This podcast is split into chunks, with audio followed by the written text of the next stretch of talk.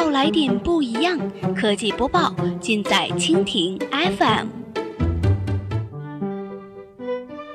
欢迎收听苹果播报，本节目由蜻蜓 FM 独家制作播出。收听更多内容，敬请收藏订阅本节目，或持续关注蜻蜓 FM 科技频道。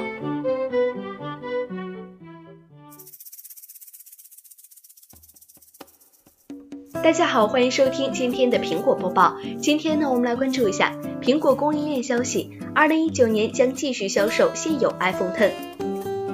上周，凯基证券分析师郭明奇曾发布报告称，由于中国消费者不买账，苹果已将 iPhone Ten 在整个生命周期内的出货量预期下调百分之二十三。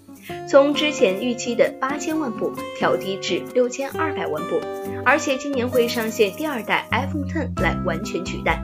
然而，从苹果供应链处所得到的消息似乎推翻了这个观点，iPhone 10会持续销售至二零一九年。有相关媒体本周五报道，从匿名供应商获得消息称，苹果今年会继续发售两款采用 OLED 屏幕材质的 iPhone 型号，其中包括屏幕尺寸更大的6.46英寸。iPhone 10 Plus 的发布上线并不令人感到惊讶，不过有消息指出，这两款 iPhone 是扩充 iPhone 10的阵容，而不是取代 iPhone 10。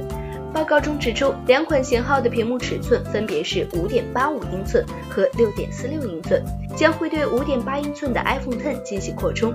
此外，这家总部位于加州的公司正在寻觅新的面板和电池供应商。